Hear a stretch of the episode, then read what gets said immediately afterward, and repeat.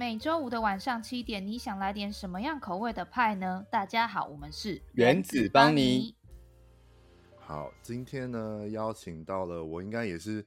追了蛮久的一个两人组合，然后我觉得他们应该是在我台湾就是听台湾的音乐圈里面算是数一数二喜欢的电子风格，跟我觉得是使用合成器的翘楚，虽然是有点夸张，可是我觉得算真的是很期待他们来我的节目上聊天。那我们来欢迎原子邦尼。嗨，派克好，大家好，我们是原子邦尼，我是渣渣，我是雨辰，你们好。对，很开心邀请到了两位，就是哇，我从你让你们猜猜看，我从什么时候开始，你知道 follow 你们到现在的？呃，小学的时候，小学哇，小学时候已经出道了，这会已经是老艺人的部分了吗？OK，我那时候在就是邀请你们的时候，我就在想说，到底是什么时候 follow 到你们的时候，后面看你们的小文案啊，一些是音乐经历的时候，才发现，其实我在二零一五年的时候，刚开始在用 Street Voice 的时候，就听了你们的、oh. 你们的音乐了，对。从那个被你遗忘的森林那一那一那一首开始，就开始追追你们到现在这样子，对，几乎每每那时候还记得你们第一次入围，你知道金曲奖的时候是非常非常开心，因为我觉得那时候电子音乐类型风格的，就是台湾的乐团或者是台湾的音乐来讲的话，你们算是真的是数一数二吧？我觉得，就是我在听的。嗯，我觉得那个时期在听的话，你们算是数一数二，所以那时候看看到你们被金曲奖肯定的时候，我就觉得哇，就是感觉金曲奖能接接纳的音乐开始越来越广泛，而不是所谓的太、嗯、太太多主流的都都是在入围或者是什么的，然后慢慢的到后期，你们又入围了两三两次三次之后，就觉得啊，真的非常非常开心，对，所以这在去年呢，就十二月就已经发行了。第几张就是实体的专，就是音乐专辑了呢？第八张，对，哇，这这样一路走来，哇，也是看着小孩子长大。这样以粉丝的心情来讲的话，感觉是看一个小孩子一个慢慢长大到第八张专辑。对，所以呢，这次邀请了原子邦尼的，就是要来跟大家介绍一下这这张新的第八张创作专辑，就是音乐专辑的部分。嗯、没错，好，当然这专辑之前呢，我们要来先来聊聊，就是。原子邦尼本人，想要请你们来介绍一下你们自己，就是怎么定义你们的乐团，或者是你们的风格，就像我刚才讲的电子风格嘛。那呃，身为我咸阳派的听众的话，其实我觉得应该是还是会有些不太认识，或是因为毕毕竟我还是会邀一些我自己喜欢的音乐风格的音乐人，或者是呃团体啊什么什么的，所以想说再请你们介绍一下你们自己这样子。嗯，我们是原子邦尼，然后 我们以前分别。是两个不同的乐团，就是渣渣是来自樱桃帮，他是樱桃帮的主唱，嗯，然后我是以前展翼乐团的吉他手，嗯，这样。那如果大家不知道展翼乐团的话，可能就是蓝色眼睛那首歌，我们是蓝色眼睛乐团的 吉他手。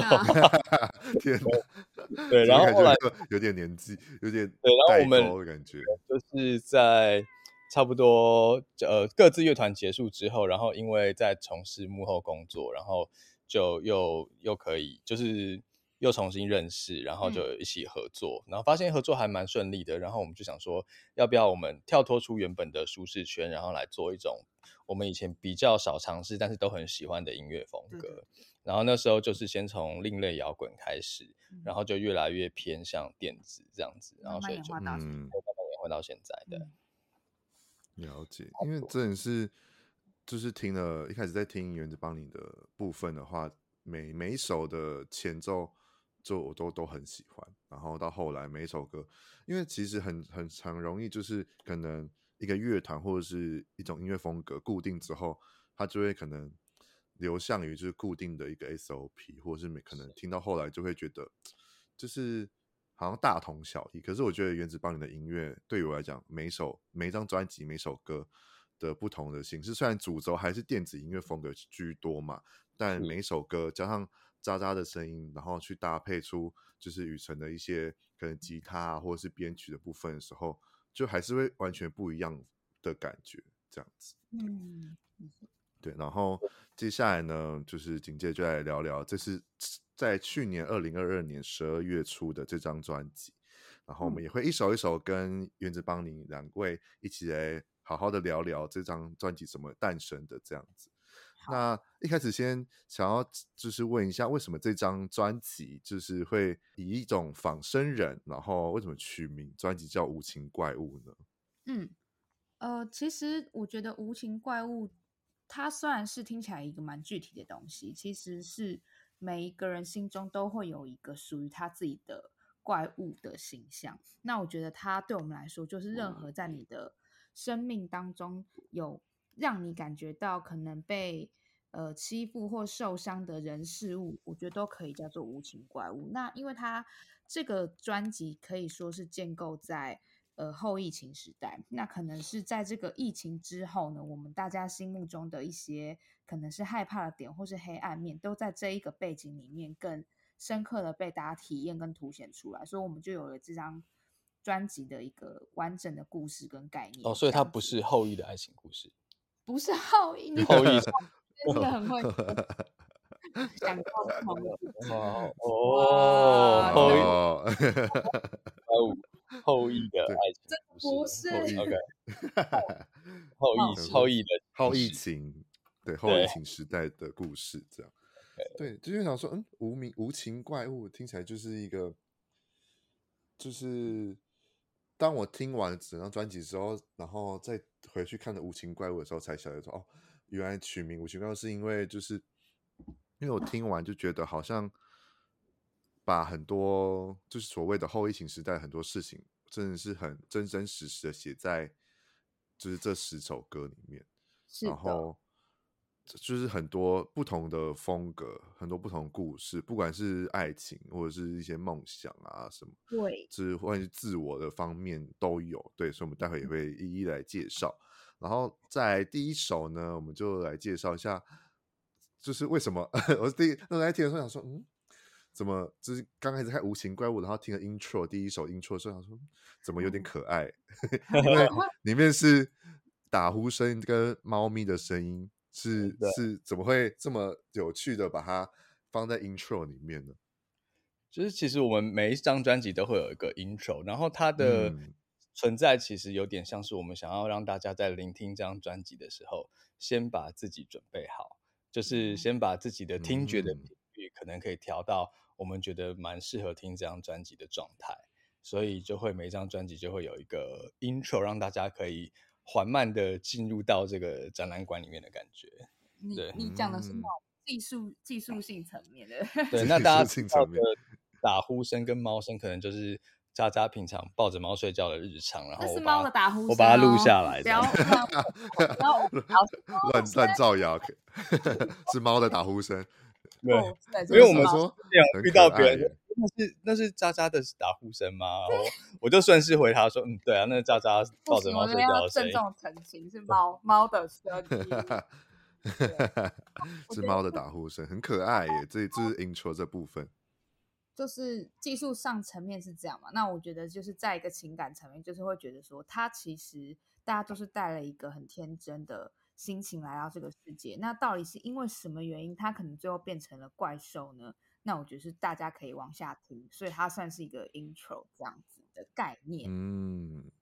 对。然后紧接着就是第二首，有点喜欢你。听一开始前奏一下，我想说，嗯，我是进入什么游戏世界吗？就是游戏的片头的感觉。哦、就是那时候后面在看，就是在了解一些你们的歌曲的一些背后的创作的时候，才发现哦，果然就是很像是八零年代那种很复古的音乐，嗯、就是那种红白机的。游戏的开头这样，对，呃，Synth Pop 的感觉，因为我们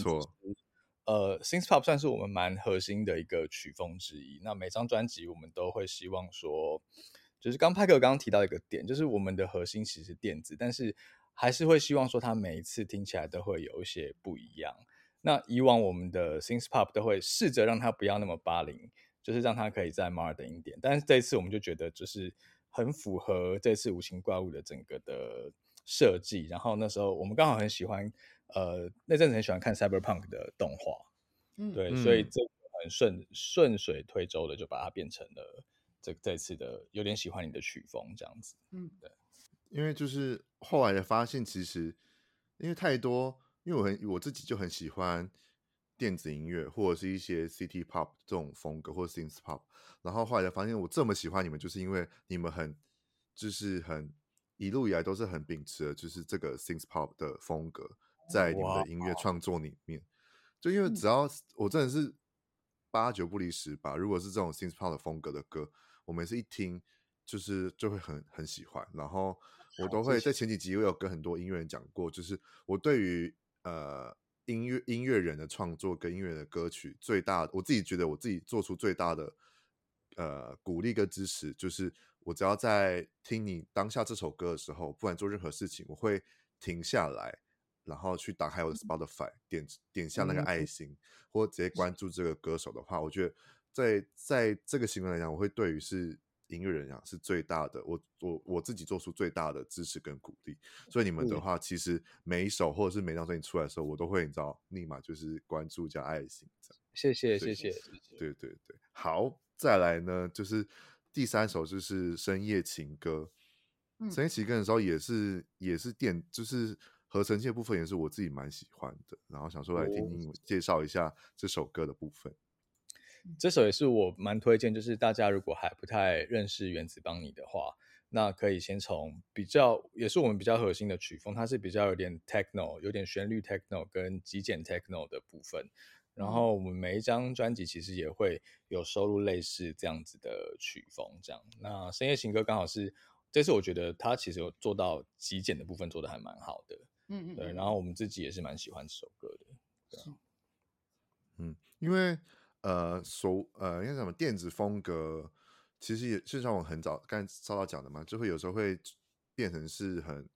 大同小异，然后有时候听了一些电子风格的音乐的时候，就会重复性很高，或者是那个同同样节奏可能就一直一直 repeat repeat repeat repeat，到后来就是你感觉要等一些什么高潮或者是一些转折的时候，却去结束了。但我觉得这首歌在于我听起来。那个 techno 的那个风格，就是很有，我觉得怎么讲，就是很有高低起伏，跟一些很完整性的，就是你知道会会让你觉得可以期待些什么，之后真的有期待到一些可能渣渣的歌声或者是编曲的感觉，然后在另一个就是会有嗯，就觉得是完整性的啦，就不会是一直重复，一直重复，一直重复，然后到平淡的结束，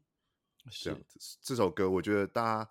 也算我一开始蛮喜欢的，在第一次听的时候蛮喜欢的，很有记忆点的一首歌。那如果大家真的就是还不了解原子邦尼，或者是还没有听过这张专辑的话，我觉得可以先这首可以当的入门曲吧。入门曲，嗯，对，就是很 很符合，很就是很完整的，可以知道原子邦尼风格跟他们两个的合作跟他们的曲风，这样我觉得是很棒的一首入门曲。好，再来下一首第四首呢，我觉得可以跟在下一首第五首两首一起做介绍，因为毕竟这两首是已经拍 MV 了嘛，嗯、所以所以待会的话也会来跟你们聊聊拍 MV 的部分。对，然后在这边这边呢，就先先来工商介绍一下，就是原子邦尼呢，他们的 YouTube YouTube 的频道也有他们的地球日志，对、嗯、大家的话就是听完我们的 Podcast 的。部分的话，回去待会再去资讯栏里面呢，就可以去点阅一下他们的资讯栏，呃，那个 YouTube 的频道链接，然后去订阅起来，看看他们的地球日志，就是我觉得都蛮可爱的。短短的几分钟，你就可以点，就可以更觉得你会更跟原子邦尼更亲近。然后他们的就是地球日志，不管参加音乐季啊，或者之前的金曲奖啊，或是 MV 的拍摄状况，我觉得都很可爱。大家记得听完，大家去点阅一下好不好？对，好。再的话，两个这两首的话呢，要一一并的来介绍一下嘛。我觉得两个很像前后的故事，哎，还是因为拍我拍看 MV 的关系才觉得是前后故事。其实，其实顺序上来讲，就是我们在创作这两首歌曲，算是同一时期前后差不多时间完成。对，所以可能他们在思考的点上面，确实会有许多的关联之处。所以后来我们就是觉得，它其实，在 MV 上来讲，就变成。两个连接在一起的故事了，是可以这样子去解释，没错。嗯，主要是他创作的先后顺序就是刚好一前一后，对，对，所以他就是连贯性也蛮高的。嗯，对。因为这两首你们拍了多久啊？MV 拍了同一天吗？对，同一天，同一天拍完的。对，因为其实我们呃在设计上来讲，就是会用很多的，可能是导演在镜位上的巧思，然后等于说观众的视角可能一开始只会看到一部分，然后另外一部分会在下一支 MV 解答，说从另外一个角度看到是什么事情。嗯、那我觉得其实这个跟我们的专辑《无情怪物》是也有一点点的呼应，感觉就是呃，你可能。觉得某个人是无情怪物的时候，可能他背后有很多你不知道的原因。那甚至代表说你自己也可能是别人人生中某一个时期的无情怪物。就是每个人的角度不同的时候，塑造出来的世界其实不太一样，所以才有了这个上下集，有点诶，第二集去解谜，说到底怎么回事的这样子的状况。嗯，所以是写写完了无情怪物之后，才确立这张专辑的整个。核心吗？好像，嗯，应该说我们其实每一张专辑它并没有说特别的，其实也不太一定啊。就有时候，并不会一开始就设定说，嗯、呃，比如说我还没做这张专辑，我就已经确定说它叫无情怪物。那这次其实是比较是一个心态上的一个转变，因为我们这次加盟了新东家华纳，然后在做这个决定之前，其实就有想过说。期许自己在音乐上面是不是可以有不一样的一个拓展？因为我们以往其实还蛮坚持在就是做我们自己觉得好听的音乐，可是并没有去把这个门打开，说其实也可以做试试看，去聆听外面的声音，说大家觉得什么样的音乐也许会好听。那这两首歌就是我们在做这方面的尝试吧。你也可以说它比较流行一点点，但在做的过程是还蛮觉得蛮有趣的啦。对啊，可以这样说吧。然后，所以它其实是。我们这张专辑第一首歌其实应该是有点喜欢你，对，是第一首先做。嗯、然后无情怪物跟、嗯、呃现在的我好吗比较算是中期的时候的作品，这样。那、嗯、所以它算是一路上呃算是第三、第四首、第五首创作出来的歌吧，嗯、或第三、第四首，也蛮前面的了。嗯，因为我我自己在就是从呃被你遗忘神隐之后，每一首 MV 我都有看，然后再看，因为我自己看。每个音乐人的 MV 之后，都会去翻阅一下，可能 MV 的文案啊，或者是里面的团队，甚至是下面的留言。我觉得从以前二零一五到现在，每一首 MV 其实都拍的很有故事性，很温暖。然后这里这里又不得不提，喜欢原子邦尼，还有其中一点是，虽然做的是音乐风呃电子风格的音乐，可是里面却会有很多你可以去探讨的话题，或者是。变成是说，可以借由电子这个风格来疗愈到听众的心情，我觉得是很不简单的事情。因为大家可能刻板印象来讲，电子来电子风格来讲，就会看到就是节奏感很强啊，然后很摇滚，或者是很就是可能所谓的很夜店，或者是一些很很懂之懂之这种感觉。可是我觉得原子帮你做出来的电子音乐的感觉，就是一种可以透过渣渣的声音，然后跟你们的编曲，就会有一种。安抚人心的感觉，所以我那时候在看两首歌的那个评论的时候，我不知道你们有没有看，就是大家的温，大家的留言都好温暖的，或者是大家都会因因为你们而做出可能在心里很久没有不敢做出来的事情，或者是决定要做出什么事情，或者是已经成功了，我觉得都是 非常非常的，就是身为你知道听众，就觉得看那些故事都也会也会被温暖这样。你们有印象这两首歌的 MV 的留言，或者是大家听了这张专辑有分享一些比较深刻的事情吗？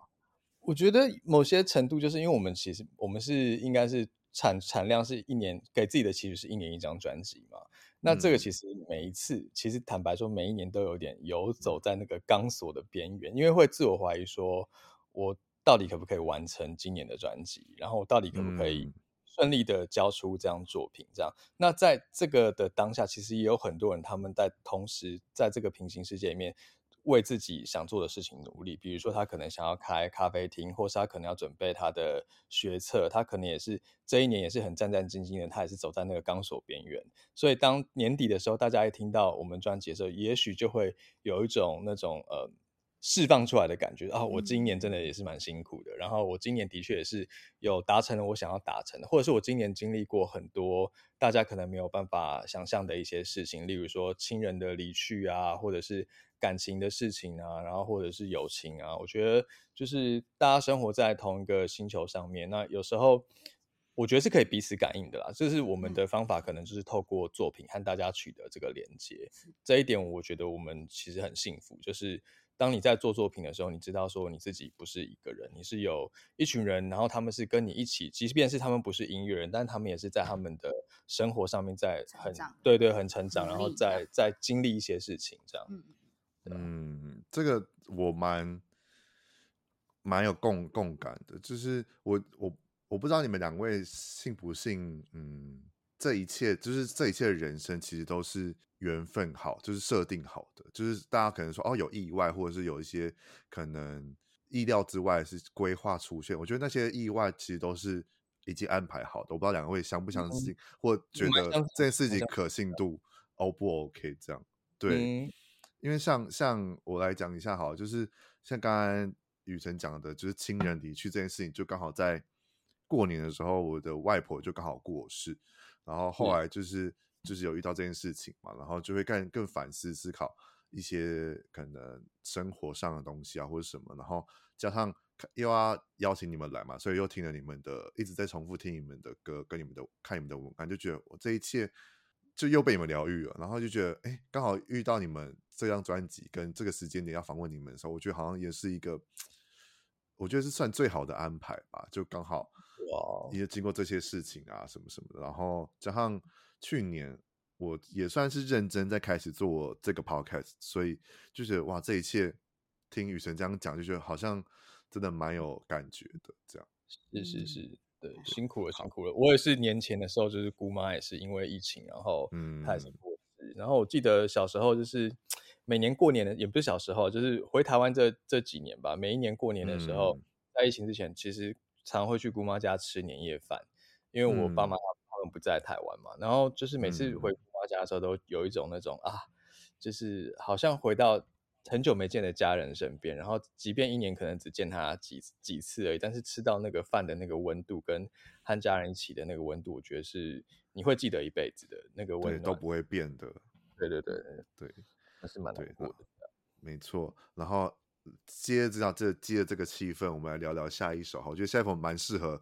就是搭配我们刚才聊这些这比较感性跟深刻的内容。就是第六首《黑噪音》，这首跟呢，就是我自己也也蛮喜欢的一位诗人嘛，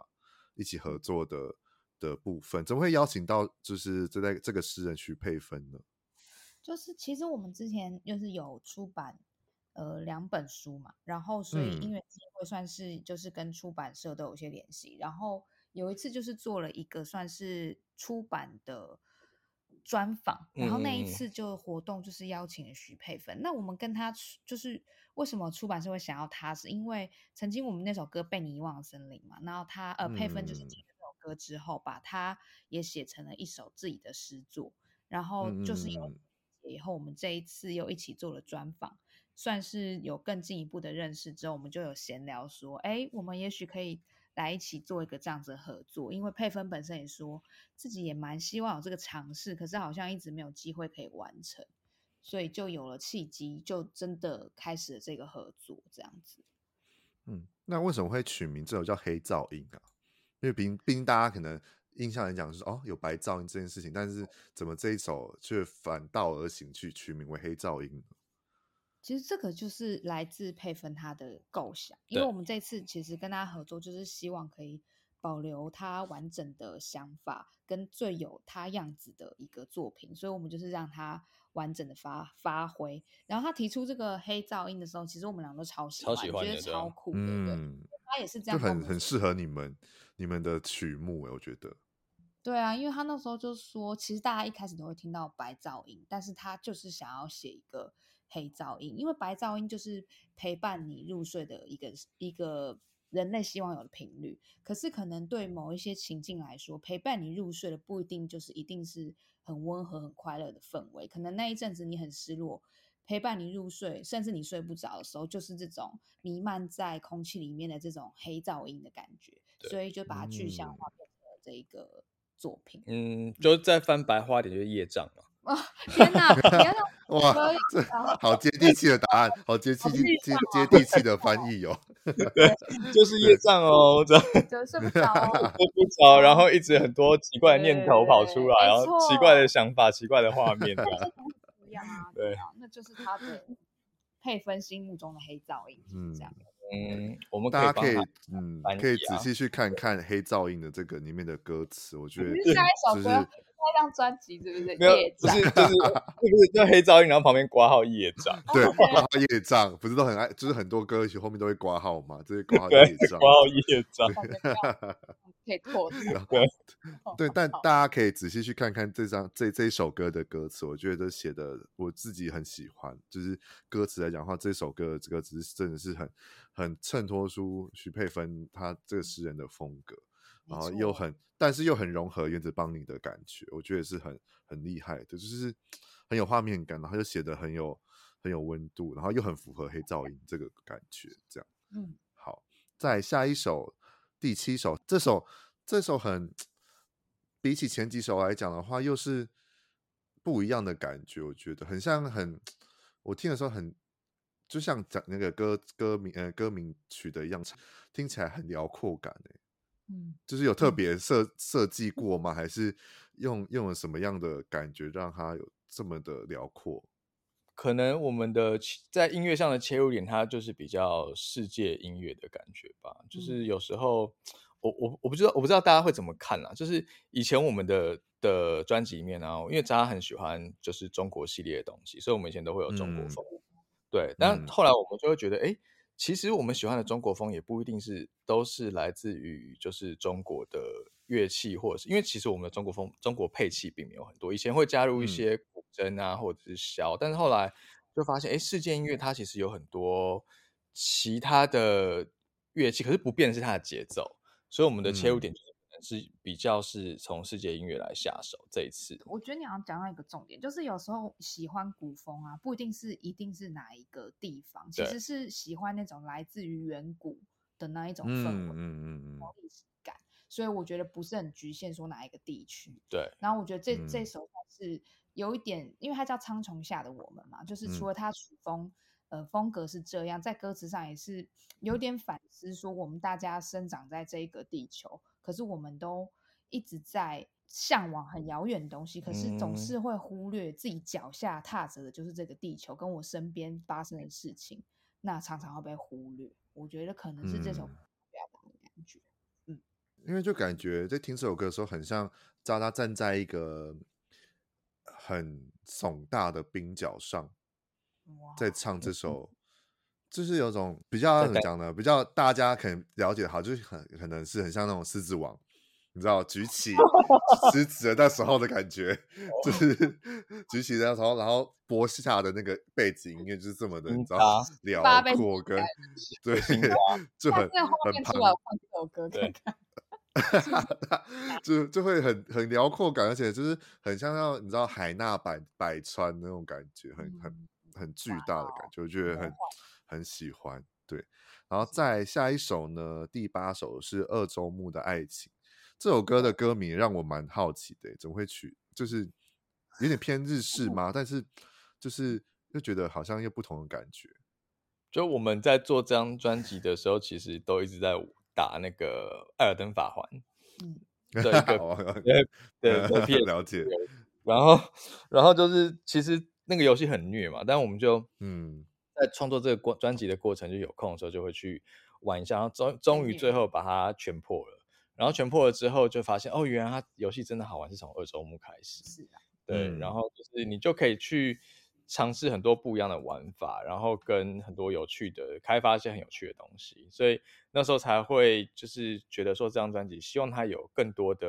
游戏感在里面，因为毕竟在创作的过程中，嗯、这个游戏蛮疗愈。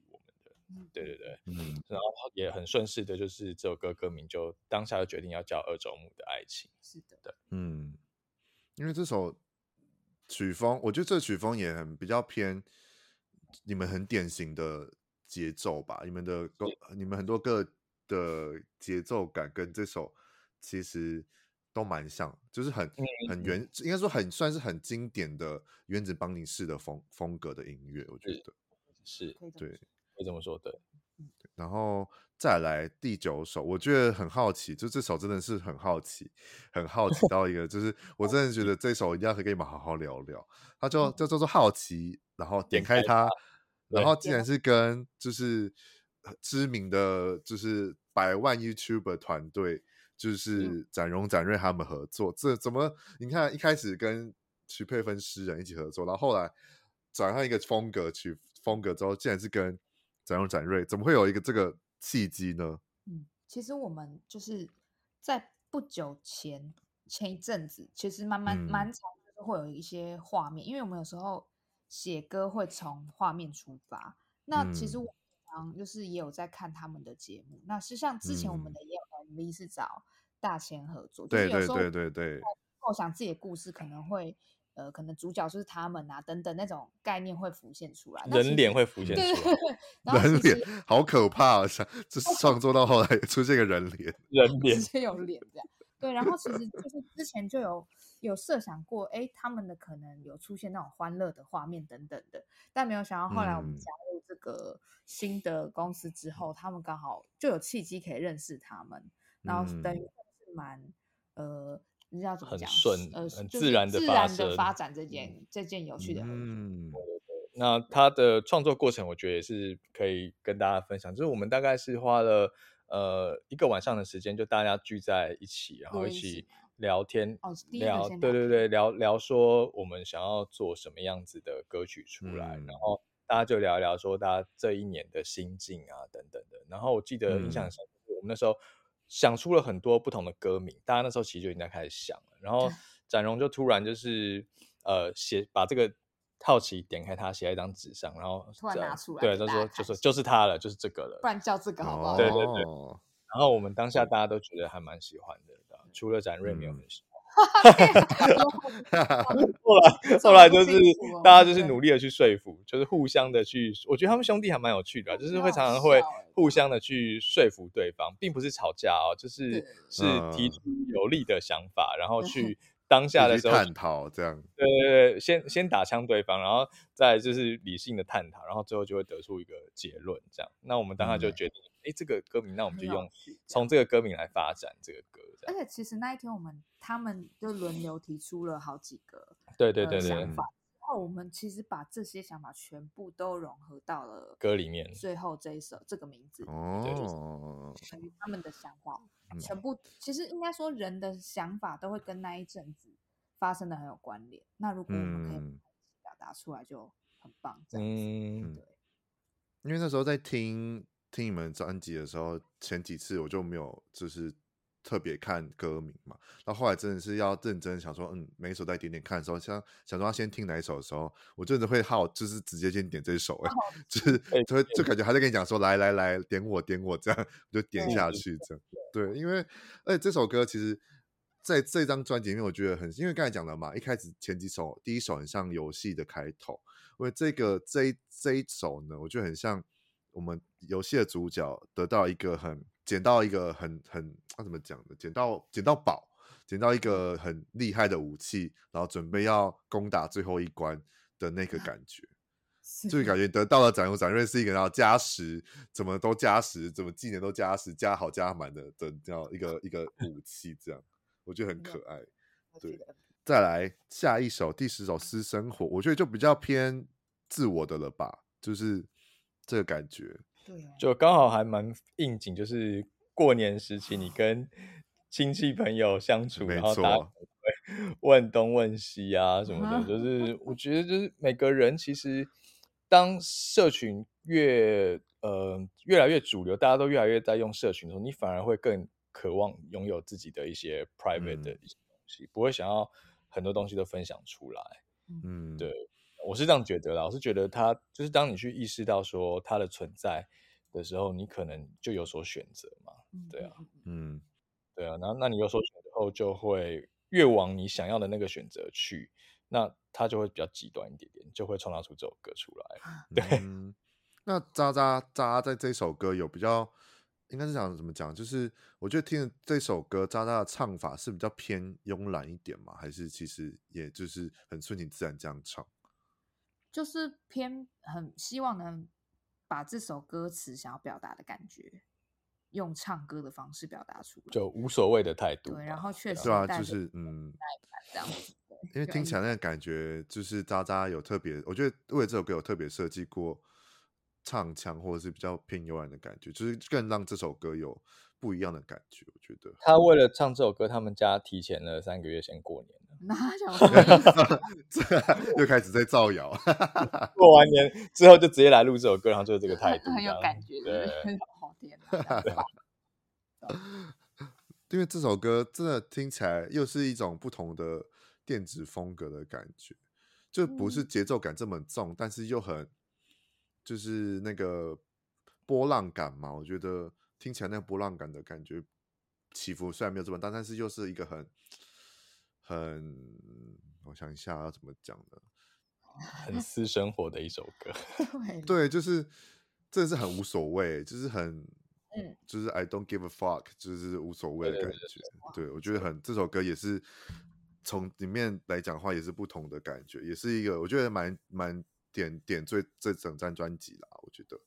嗯，好，再来第十一首，就是也是一个很有趣的歌名，哎，叫做《给我一杯快乐水》，是，对，怎么会取名这这这这 这这这个名字呢？就因为那时候其实我们在创作这张专辑的时候，有时候就是。你那白天创作，然后晚上休息打《艾登法环》，然后其实就是每天都是那种刺激度是还蛮大的。然后在那样子的过程中入睡，其实还蛮困难的。然后渣渣那时候常常睡不着，他晚上就会起来看 YouTube，然后就有推荐他大蛇丸的影片。然后哦，原来，他就发现说看蛇丸的影片可以让他就是入睡有好梦。我随便你，对啊，他他蛇丸蛇丸我随便你，这样不是让你发挥，对，对，然后就是因为蛇丸的关系，就是我们就认真的去探讨了肥宅快乐水这个东西。你这样说我不否认，但是就是很久我没有说错啊，很久之前 是我们有听，就是是从蛇丸这边知道快乐水这个字，但是其实我们后来有发现，其实这个词是蛮久以前就也算是有出现了。然后等于说，嗯、对我们来说是刚好从蛇丸这边知道。嗯、那其实因为人在失眠的时候才会，呃，重新的去探讨自己到底快不快乐这件事情。因为其实失眠是一件蛮难的事情，嗯、就是它好像可大可小，但是真的会让你觉得那一阵子都还蛮不快乐的。嗯，那等于说在，嗯、因为我记得这首歌是有一天晚上我真的是睡不着，大概半夜三点多快四点的时候爬起来，很快的就把这个歌词写完了，等于是。嗯蛮难得会这样，因为通常有时候歌词会反反复复一下，但这首歌真的就是半夜睡不着觉，然后突然把它写完，这样可见那时候就是有多想要快乐。透过透过写写写词，然后然后反映出自己很想要快乐这件事情。嗯嗯，因为这首歌，因为我我所认知的快乐水就可能是碳酸饮料。是的。是是没错吧？是是是这样没错吧？对对对，因为就是这首歌听完真的很有气泡感。我觉得这首歌给我感觉，除了快乐水以外，听起来也很有很有气泡的感觉。我觉得是以这首歌来讲是蛮有画面感，然后放在最后一首歌，我觉得也是一个很完美的 ending 吧。我觉得，而且我觉得这首歌的创作的。方式有点特别，就是我刚刚说，呃，我们是先写完词嘛，然后好像是隔天雨辰、嗯、等于看到这个词，然后也是超级瞬间就把曲写完了，对、啊，是不是这样？嗯、就是在我们的创作算是蛮特别的形式了耶，嗯、我觉得就是蛮好玩的，嗯、因为这就是这张专辑来讲的话，真的是就像你们的。十首这十首歌真的是不同的感觉，就是不管是爱情啊，或者是一些可能自我的东西，像或者是一些可能自己失眠啊，或者是可能刚才讲的很多不同的事情，这就是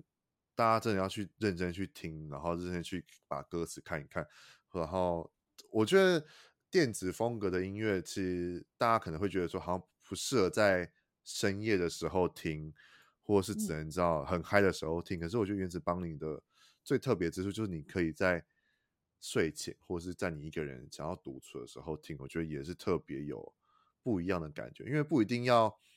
就是伤心的不一定要听慢歌嘛，所以我觉得就是大家有时候可能自己想要你知道独处的时候，也可以点下这这张。无情怪物来听听看，我觉得也会有特别的不同的呃感觉。我觉得，谢谢谢谢谢谢，就是这就是这整张专辑我听下来的感觉，跟跟两位一起做介绍，这样好。谢谢。然后聊完专辑之后，原本这个问题是想要现在先问啊，但是想说先聊完好了，就是再聊这个。想要问两位，不知道就是看你们有没有默契，也不是没有默契，就是只是想要考考你们。就是 没有默契，你直接讲没有默契。就是呢，因为毕竟我从二零一五开始追你们嘛，那是你们让你们来猜猜看，我从二零一五开始到现在，我最最最喜欢的一首是哪一首？很难吧？这首这个问题，这是考验我们的默契吧？是考验跟你的默契 对，跟听众的默契吗？因为这哇，那时候在，因为我我到现在我。真的，如果一直有在听你们的音乐的话，其实这首歌应该是数一数二，我会一直重复听、重复听、重复听、重复听的。嗯、对，那你们觉得，因为应该大家都会有原子帮你最喜欢的歌，跟你们有有粉丝跟你们分享过吗？还是没有？会，大家喜欢的的落差超大、欸、超超大，对对对。对有的人会想说，嗯，好像感我们自己以为很冷门的歌，一对，但是也有人是最喜欢，所以真的好难讲。或者是你们大家，你们有印象中大家比较喜欢哪几首吗？也许也许会猜中，也不一定。嗯，因为你们的歌名也是也是数一数二偏长的类型的。在名额未来的波浪里吗？不是吧？我来看一下，我来想一下是哪一张专辑。我其实有点忘记，因为毕竟专辑哇八张专辑，我也是要思考一下。一定不是被你想想，被你忘，所以你算前三呐、啊，但不算第一。是不是谢谢谢谢你曾经让我悲伤？不是，开始要乱猜了。太难了。好，我我我我我把它我把它有，就是因为有拍 MV。也许你不懂，也不是。我来好，我我来缩减一下好了，是在是在《乐游原》这张专辑里面，好不好？已经缩减到一张专辑了。你你已忘记，但我还记得的是。是吗？对，这首没错哦，是哦，哇哦，对，这首是我我一直都很喜欢，跟 MV 是我算也是非常非常喜欢。我还就是想说要跟你们聊这一首，所以我还又回去看了 MV，就觉得哇，因为我本人是蛮爱蛮爱里面的三位演员，就是徐景浩啊、王宇平，然后那个另外那个女生，对，然后对这三个，然后加上你们的 MV 拍起来的感觉，就是哇，真的是。嗯，就是我就是哦，怎么讲？就是有时候看了一个 MV，你的感觉我是无法形容的的时候，是最最美好的部分。所以这首歌我每次看也是真的是，这就是为什么我很喜欢你们的 MV，就是因为这每一个首歌都能有很多很多的故事在里面，不管是虚构的或者是真实的，然后大家都可以从里面找到一些自己的。影子在的时候，是最最成功的部分。是这首歌，真的是大家可以好不好？大家听完也可以去听看这首跟他的 MV，要仔细的、细细细的看。我觉得三位的演演员在里面演技是非常非常的好，然后加上两位的音乐加起来，真的是完美。对，谢谢谢谢谢。你看，叫做你已忘记，但我还记得的是，对对对。你们会不会有时候会把你们的歌名自己讲错？我是觉得有时候歌名真的太长到，有时候我们自己讲的时候也会怀疑自己是不是讲对，或者是你知道在听的时候就到底是这首歌的歌名到底是什么？有这个困扰吗？没有讲错过吗？好像没有诶、欸，就可能就会有时候可能会想不起来那首歌名叫什么，就是可能会讲慢一点，对，或者是他忘记他在哪一张专辑里面，对，比较多。哪张专辑忘在忘在哪张专辑？我觉得正常，因为毕竟。哇，好几张了，所以你根本没办法知道到底是哪一张。可是歌名真的是有些都是很，我不知道，有些比较偏饶舌的，就是好像会，就是会 会会会嘴软，讲到会嘴软那种感觉，我觉得啦，对，嗯，嗯，好，我觉得有一点可能我们跟大家不太一样，是就因为我们那是我们自己的作品嘛，所以其实在聆听的部分啊，可能大家喜欢一首歌，它可能是就是他这一辈子可能就是只能只会听大概一两百次而已。嗯，就他如果很喜欢，其实一两百次已经算很多了，就是他想到的时候。嗯想到的时候听一下，但我们在创作一首歌的时候，其实我们可能要听到上千次，甚至上万次的，嗯、因为你从这个歌从无到有的每一个过程，我们都身在其中，都是他的创造者，然后跟他一起成长，所以其实还蛮难忘记说他的名字叫什么。嗯、但是的确，就像你说的，因为作品多的时候，就会忘记它放在哪一个抽屉里面，放在哪一张专辑。嗯我应该是要么就是整首歌想不起来，对，整首歌都忘记了，直接忘记。就是说，接下来我们就 下一首，然后就开始唱。哦，对，歌名的话就是一定会想到那个歌的内容，就不会那个还蛮直接 整首歌忘记。哎，有这首有这首歌有做过吗？有，我们之前有有吗？有拿出 demo，是我们的歌吗？吓到！然后说到底是到底是哪一首歌？对啊，因为 MV 在看的时候，哇，你们其实很多部 MV 其实都。点阅率很高诶，然后喜欢按赞数的部分也都很高，我觉得大家应该对于你们的 MV 都是应该都是蛮喜欢的。对，因为我看我在看大家看那个，就是你已忘记，但我还记得是的，点阅率已经、嗯、观看次数已经破百了耶，一百一十七万，然后喜欢的也有至少一万以上，我觉得也是很厉害。哇，对，谢谢大家真的是对于你们的 MV 应该也是。有在支持，对，除了 MV 以外呢，请大家也继续支持一下，就是他们的地球日志。为什么会为什么会开始、嗯、开始录，就是开始斜杠当，你知道所谓的 YouTuber 就来录这个地球日志啊？其实我们算是很很先驱，我们是在二零一一二年的时候，一四年的时候就开始做，就开始录啊、嗯，对，但我们多哎。是专业的 YouTuber，我们只是在就是记录生活，记录对。比如说一开始我记得前几集是练团的过程，对，其实一开始是单纯的想记录练练团的过程。然后、嗯、那时候 GoPro 刚出来没多久，对，对，对，所以那时候我们用 GoPro，然后记录练团的过程，跟练团完去吃什么啊。然后后来就越玩越大，就是 对，越玩越大，对啊，演出，然后或者是呃节庆的时候在干嘛，然后日常的生活、啊、等等这样。蛮好玩的，对啊，对啊，因为哇，真的就像讲，真的很多哎。那时候我在看，我就特别在看几几几部，这样就觉得哇，就是真的很多，而且其实都拍的，我觉得算算很很亲亲亲民吧，就是很生活感很重，我觉得很棒，就是希望可以继续维持下去。对，谢谢谢谢。然后再来的话，聊完专辑，聊完 YouTube，聊完原子邦尼，跟就是聊完我自己喜欢的，我们来聊聊就是。你们的演出经历真的是哇，真的是可以写写写三篇作文吧，五篇作文，写到很多诶。因为从你们二零一七年活动到现在，其实有大大小小，其实都应该全台不知道巡回好几百遍了吧？就是环台每个演出大大小小的场场地都已经参加过了吧？那今年呢，就是并且二零二三年开始，就是疫情真的比较趋缓了，然后加上你们。呃，去年十二月的时候又出了专辑，当然答案就是所谓的出了专辑之后，大家就开始期待有没有专场啊，或者是一些活动，可以在这边就是在我们节目上可以抢先预告一下，二零二三年有什么活动吗？哇，其实就是因为我们刚换了一个新的东家，然后再加上其实我们上一场演唱会啊，嗯、因为疫情有延期过两次了，然后所以我们呃对于这次的。呃，演出制定方案上面会比较相对的谨慎，所以我觉得大家可以持续关注我们的 IG 啊、脸书等等，等于有我们最新的计划，我们会随时跟大家第一手分享。对，这样对，我们就是其实是有想要对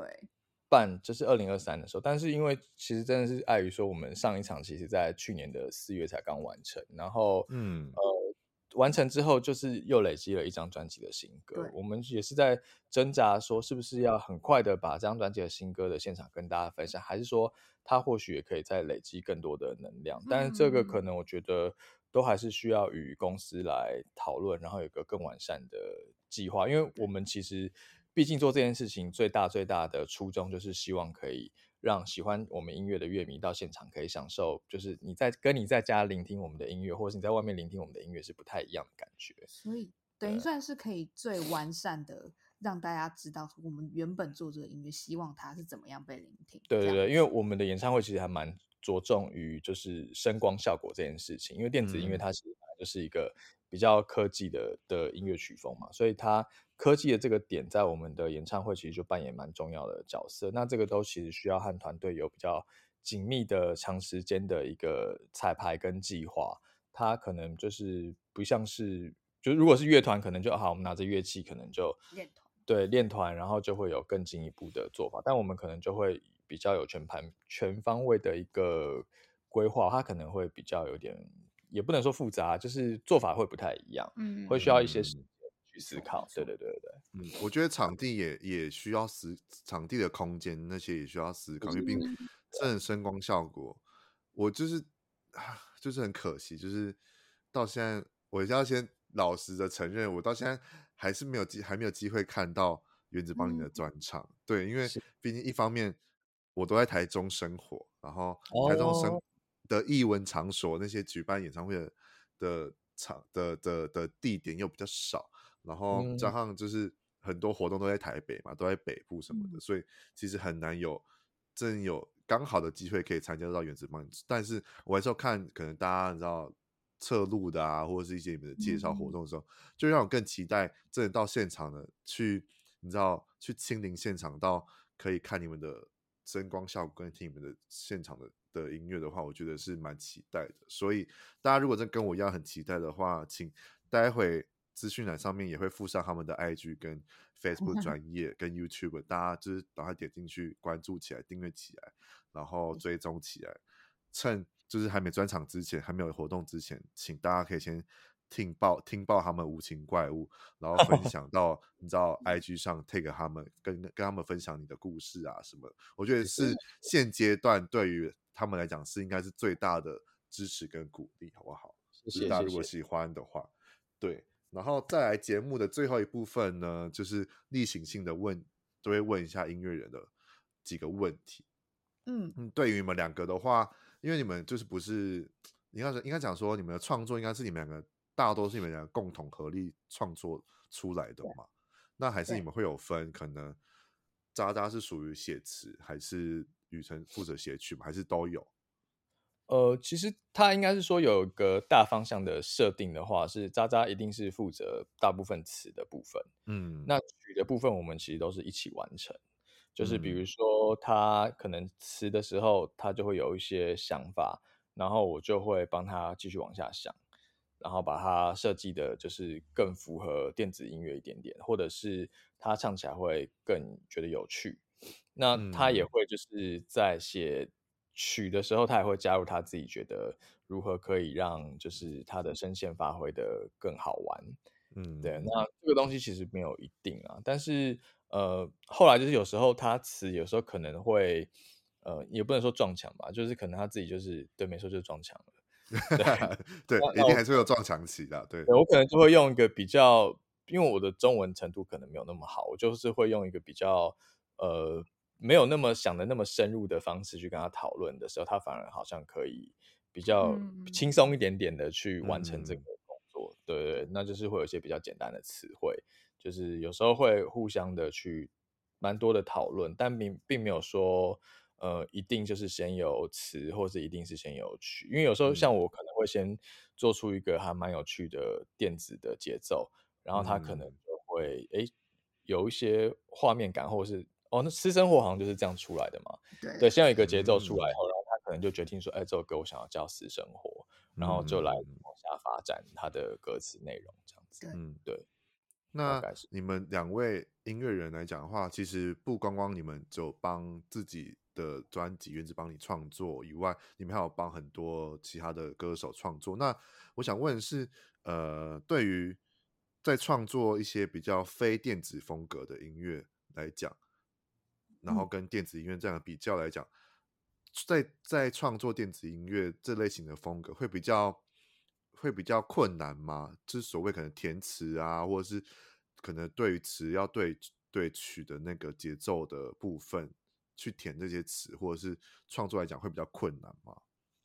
嗯，我觉得对我来说，如果是词这一部分的话，我觉得其实困难点通常不会是字数，而是你自己。我觉得最难的通常都是你自己那一关，就是常常其实有时候，比如说雨辰可能会觉得，哎，你之前那版就已经很好，你现在改成这样，我不知道在干嘛，就是常常会是自己想不开，然后自己想要去描述的更好，但可能其实常常一开始的时候初衷就已经被完成了。嗯，所以我觉得每最难的都是对抗自己啊，嗯嗯，不管是别人还是写自己的都会。可是我觉得帮。别的歌手写词会是比较，反而比较容易用旁观者的角度的时候，比较不不会那么容易撞墙。就简单来说，他帮别的歌手写词，可能是大概呃一个下午就可以完成，然后就是包还包括修改来回这样。然后可能他帮自己写词，可能要写三个礼拜之类的。对，就一直哇，因为他会一直有一个自自我调整，哎，这个是符合原子帮你的歌词吗？那我有没有？嗯有做到我该做到的，就是很多的部分。那帮别人的话，可能就是你就是认真的去服务这个歌手，他并不存在说，呃，这是源自帮你的，对自我怀疑的这个部分。看别人总是看得很清楚，对，比较明确。对，但但不会对于电子风格这种节奏感比较重的，会会觉得说那个字数字就是字的，你知道那个。平仄啊，还是一些你知道重音低音、嗯、去配那个节奏感，不会觉得会比较困难吗？还是其实也还好？这一点我可以分享，就是我们这张专辑的黑噪音跟徐佩芬这个，因为这个东西其实我们是从他的他的诗诗句来发展的，就是他等于是先把黑噪音的诗写好了，嗯、然后诗写好以后，我们再帮他从这个诗变成旋律。它的字变成旋律，嗯，然后变成旋律之后，我们才去做节奏，然后来做编曲。它等于是先有文字，那在先有文字的时候，哦、呃，你反而比较就是去服务这个文字，而并不是去，嗯，我要来先服务节奏。嗯、但当然，我们后来、对，可是这个这个其实是我给自己的一个一个功课，就是我们在和佩芬合作的时候，我其实就跟自己说，我们不可以去改他的字，不可以去，嗯、因为有这样有些。有些音乐人他会觉得啊，我这边就是只只能只能放四个字而已，所以你这边六个字要删。那这也是个课题耶，就是对于做编曲来讲的话，对，对，对，对，对啊，就是在调呃曲的部分的时候，其实我们就是有特别的去跟自己说不要去修改，但最后还是有改，可是真的就是那一两个字而已，嗯、真的就是你。完全没有破坏它原本句子的意思，你可能只是把一个的拿掉，嗯、把一个什么东西拿掉，就是一个语助词把它换成另外一种这样。嗯，对啊，那所以我自己是还蛮喜欢这样子的，就是有挑战性的创作过程啊，因为它毕竟和我们自己写歌就比较不一样，因为自己写歌其实，比如说渣渣可能多写了两个字，那我们这边设定不太一样的时候，我可能就会比较强硬的跟他说，哎，不行哦，这个这边你只能四个字，你不能六个字哦。嗯，当然他别人许佩芬这次的话，我可能就是。会去用服务文字的出发点，那我自己也学到说，其实有时候也不一定一定要那么的制式，就是其实纯粹是看你是先有文字还是先有先有你的、嗯、对啊，了解。那你们在你知道从二零一五年到现在，总共七年多八年的时间，创作这么多，至少应该也至少五六十首有发行的歌。那你们就是大家，我都会在问这个问题，是很多人的。脍炙人口的歌，或是嚷嚷嚷嚷嚷嚷上口的歌，都是有时候都会是在浴室发生的。你们有所谓这种浴室歌嘛？就是是在洗澡的时候，在浴室放松，或者是在浴室内，就是洗澡的时候边哼边哼哼出来，然后就等于洗洗洗，然后出来这首歌之后，大家却很喜欢的嘛？我觉得这个就是我我们还和大家蛮不一样，就是在洗澡的时候，我还蛮认真去。感受那个水流的水滴到我的身体上面，然后体验那个临在感吧。因为我觉得洗澡是一个蛮仪式感的事情，就是就是当你赤裸的进到浴室里面，然后那个水淋在身体的一瞬间，其实是有一点把身上什么东西冲走了。就是比如说，嗯，一天的疲疲累啊，然后或者是呃心里面的一些感觉啊，它会慢慢的和这个水从你的肌肤上流到地上，流到那个。水水孔盖的那个，我觉得它是一个一个仪仪式的感觉，所以我们在洗到的时候，我啦，我我自己是不太会去想，希望不要去想到工作的事情。那有想到的话，我都尽量去呃把它排除掉，就是把这个把它关掉，然后去体验洗澡的过程。但是有有有趣点是，可能你在洗完澡走出来，再回到工作椅子的时候，你本来遇到的那个问题，或许它就有一个答案。哦，但是它不是在喜欢。对，但是它不是在洗澡的当下发生。你这样讲我有同感，因为我觉得最常想出来的是擦干的时 候。擦干的时候，所以你是在擦干的时候会有想出来的东西是？而且我不会是整首歌，因为通常我们整首歌的大都一个旋律吧，或者是一个一段歌词什么的。对对对，我可能会在就擦干的时候，通常会跑出来的东西，就是我原本没有想到的某一句少的某一句而已，所以不会是。哦嗯，真的拼图的少的那一块，对对对，比较会这样。那洗完澡的时候就出现了，没错没错。OK，对，因为每个我每次访问这个都觉得，其实我后来都会担心说，我每一个都访问这个问题会不会大家都一样，你知道很枯燥乏味？可是每次得到的答案都好不一样哦，就是大家的音乐人创创作出来，就是所有这些东西的时候，我就觉得哇，大家都很不一样，但是一样的点是。想问两位的手机备忘录是不是很多语音呢？哦，真的很多很多语音的部分吗？对，因为大家聊到后来就会知道，就是不约而同都会说，大家都会可能在路上想起来什么或者什么，就会马上录。然后手机其实就是最不能弄丢，是因为手机里面一堆你在无微博的声音，然后就是 一些创作来源的东西。两位都也有。我有，然后我有时候是 Note 里面有一些很奇怪的数字，就是只有我看得懂。其 其实我这个习惯已经养成已经快要二十年了，就是我开始在做这件音乐这件事情的时候，那时候就有那种录音笔嘛，随身的录音笔，然后它以前还是 MD 的模式，还还后来才演变成是 M P 三就是录音。然后现在好方便，对，然后现在就是超方便，手机直接 App 打开就可以录了嘛，对啊。好多有的没的。对，然后因为以前在就是当吉他手，比较常弹吉他的时候，有时候你在编曲的时候会有一些，比如吉他 solo 啊，或者是对你要你要你要你要弹哪些音，嗯、可能编了上半段，但你下半段想不出来，你有时候突然想到的时候，你就用唱的，把那个音唱出来，然后录起来，这样，然后回去再用吉他把它抓出来，对啊，所以就养成习惯，对。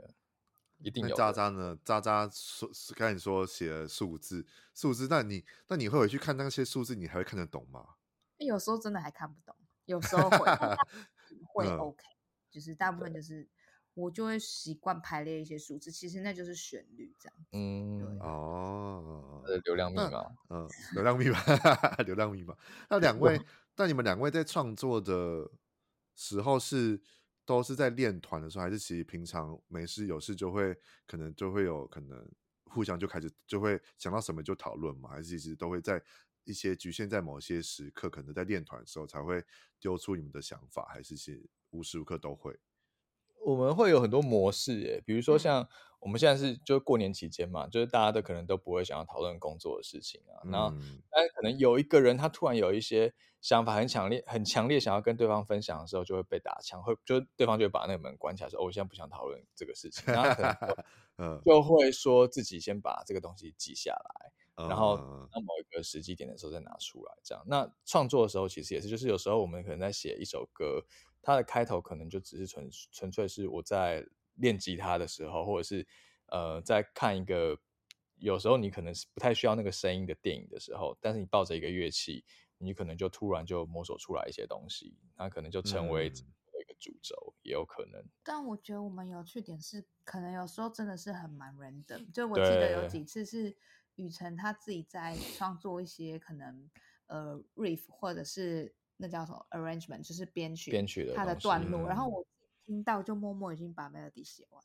然后就从、哦、我我我用你这个 backing 写了一个。对，melody，然后他就傻眼说：“我还没编完。”对，我说：“我只是还要从一些可 能性啊，在摸索当中。” 傻眼，对，那蛮有趣的，对啊，这样也不错啊，就是一直互相的碰撞灵感，这样子，我觉得就是可以可以有更多的不同的音乐音乐的火花，我觉得也很棒。这样是，就是，比如说会去爬山，然后或者是在户外走，嗯、有时候遇到一些瓶颈，其实我们就会往户外走。就是走一走，有时候答案就会出来了。嗯，对，大概是这样。突然想到户外这件事情，你们前几年因为跟耳机合作，走去了冰岛还是哪里？对，冰岛这也是一个也是一个很特别的经验呢。就是来聊稍稍来稍稍微聊一下好了。你这应该是人生第一次去冰岛吧？对啊，对啊，对啊，太猛烈了。还记得那个冰岛的感觉吗？带给你们的感觉吗？就因为那个环境，其实我们有去拍摄的一些环 location 的位置，其实不是那么友善。然后印象很深刻，就是那时候经纪人就差点就是出状况，这样他就是、哦、对啊，身体不太舒服，然后就是差点水土不服，呃，太冷啊，可能太冷，就是没有想到说雪那么雪那么大之类的。对，那就是我们那时候去去一个步道，然后它等于是你踩下去以后的积积雪。就会到你的膝盖左右，所以等于你每走一步都还蛮费力，又不是正常走。嗯嗯嗯，然后把脚拔出来，然后再加上你身上又背东西，然后可能气温又是零度，甚至负的，就是会蛮多的。你在台湾不可能会经历到的状况。嗯，所以那时候我们的深刻感觉是说，哦，原来这才是地球啊！就是我们平常都对对对，城市保护的太好了，就是其实面对到说。自然的真相是长这样，所以在那次经验对我来讲是真的超级深刻，因为我从来没有看过那种眼睛看出去全都是白色，白色就已经看到自己视线有点怪怪的这样，嗯、太白了，没有这样子过。对，哦、对我自己，我自己对于冰岛也很向往，就是希望有未来的某一年，可能就也可以去一下冰岛看一看。嗯、对，突然就想到这件事情。好，这样子节目，嗯，就节目到了尾声，就是一个小时又过了，很快。然后想要再请原子帮你介绍一下自己，然后再介绍一下这次去年十二月初的《无情怪物》这张专辑，然后也想要请你们两位介绍呃推荐一下你们自己想要从里面推荐哪一首歌给你知道我们闲聊派的听众听，然后我们就可以结束这次的节目啦。哦，那我来开始好了。好啊，好，大家好，我们是原子邦尼，然后我是雨辰，我是渣渣，对，然后我们是一个。电子的两个人的一个组合，然后也是有一点乐团的曲风，嗯、所以你可以觉得我们是两人团体或者是两人乐团都可以。嗯，那我们在最近呢发行了我们的第八张专辑，它的专辑名称叫做《无情怪物》。那专辑里面我们很喜欢，然后也推荐大家可以去听的三首歌呢，可能是《无情怪物》、《现在的我好吗》、《深夜情歌》。跟给我一杯快乐水，对，四首 好，对四首好。那如果想要认识我们的朋友，也可以在呃各大的音乐的串流平台，然后搜寻原子帮你，应该就会有一些推荐啊什么的。然后呃，我们也有自己的，就是 YouTube、脸书、IG 都有，然后大家都可以去看。希望大家就是在面对各种。人性的无情怪物，或者是情绪勒索的无情怪物的时候呢，可以在这张专辑里面从中找到继续前进，跟自己想要变成哪一种人的勇气。是是是，嗯、那就先这样，谢谢派克，谢谢大家。对，没错。所以就是大家如果听完这张这这一集节目之后，想要更了解元植帮你的，然后想要听听元植帮你的音乐的话，资讯栏里面都会有。全部的资讯，然后 IG 啊、脸书、YouTube 频道跟各大串流平台，我都会放在资讯栏里面。然后大家就赶快去订阅、按赞、分享，好不好？然后，然后 take 他们，跟大家跟他们就是分享你听完的感想，或者是喜欢他们的音乐，都继续要支持他们。这样，那我们就很感谢原子帮你今天的到来啦。那我们就下一集见，拜拜，拜拜，拜拜。